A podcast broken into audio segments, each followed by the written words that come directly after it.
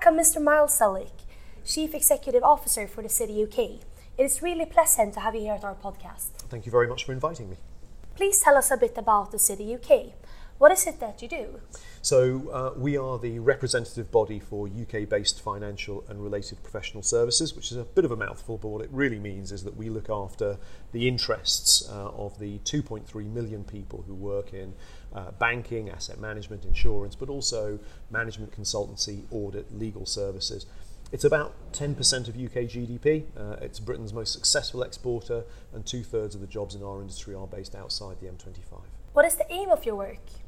So, what we seek to do is to inform the public debate, to uh, have the data uh, about the impact that the industry has, the size of the industry, the contribution the industry makes to day to day prosperity, uh, to making sure that people realise that when it comes to their everyday lives, it's this industry that helps make so many things possible. So, when you buy your home, when you uh, save for retirement, when you put your kids through education, when you expand your business, uh, these are all things that are made possible by our industry. Um, and so we seek to inform the public debate and we seek to advocate for the contribution that the industry makes, not just here at home, uh, but across the world. What role does the financial industry play for the UK's position and success overseas? So we are uh, a major part of the UK's uh, success. Uh, we are the most successful exporter uh, of our kind anywhere in the world. So if you look at the uh, the surplus the financial uh, the financial services industry has in export terms for the UK, it's greater than the next two industries put together, and that's the American industry and the Swiss industry. So we're a huge advantage when it comes to uh, uh, to export. There's also the uh, the nature of uh, soft power. Uh, so uh, people often say that you know if you want to buy uh, a, a premium car, often you'll buy a German brand. If you want to buy a precision watch, often you'll buy a Swiss brand. But if you want financial and professional services advice, you go British. Uh, and so there is a sense uh, of this being a national strategic advantage uh, for the UK uh, that we have built up over centuries. Uh, a, a, terrific regard uh, that people have for uh, not just financial services, I say, but also legal services and professional services here uh, in the UK. That's not to say that there aren't um, uh, reputational challenges. Uh, obviously, uh, are, we, we, still live in the wake uh, of the uh, global financial crisis, and the industry has done a huge amount really to make sure that it is playing, not just playing its role, but being seen to play its role and explaining its role in the economy and in society. In an increasingly digitized and fast paced world, what does the industry need to do to maintain its leading position on a global level? So uh, this is absolutely the heart of the way that the industry needs to lean into uh, the, the coming decades. Uh, so customer expectations are changing. Uh, so the way that people uh, receive financial services, the way that people use money, uh, the way that people save, the way they invest, all of these are being affected by the rise of technology. So just to give some examples, um, cashless uh, use uh, uh, has gone up enormously. Uh, the use of robo advisors, so uh, use, using apps or providers uh, or that, that use algorithms to make investment decisions. You know, in many ways, these are massively democratizing steps. They are widening the utilization and ability for people to use financial services um, or indeed professional services. Uh, and to make sure that that is uh, something that can be uh, used as widely as possible uh, across uh, society.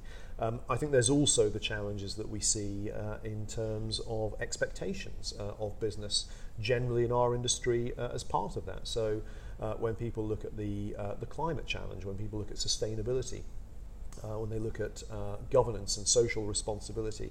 These are all areas where this industry has a role to play.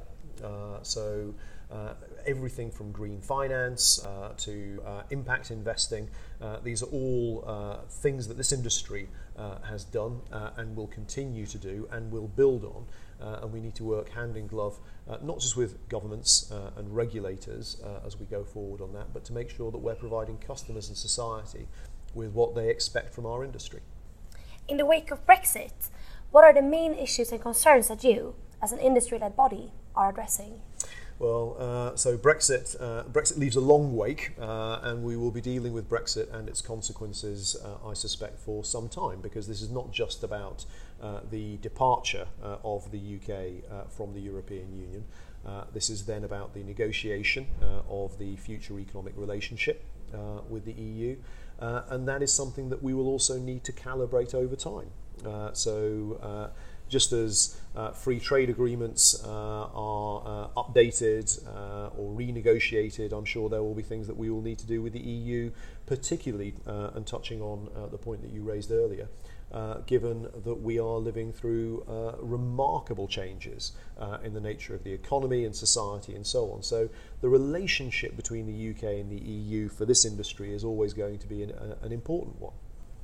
in fact, the, you could make the comparison uh, that Europe has long been uh, the, the, the, hinterland uh, for the UK industry. It's given the UK industry the, the critical mass uh, that allows London to be an international financial centre and the UK industry to be a terrific in, uh, exporter uh, of financial services, in much the same way that New York has the benefit of the rest of the United States as its critical mass.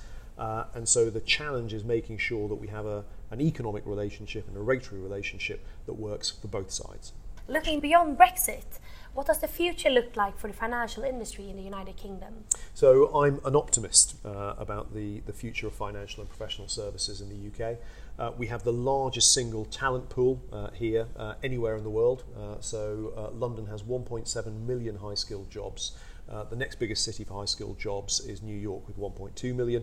Uh, those are figures that Deloitte uh, has calculated, they're independently verified.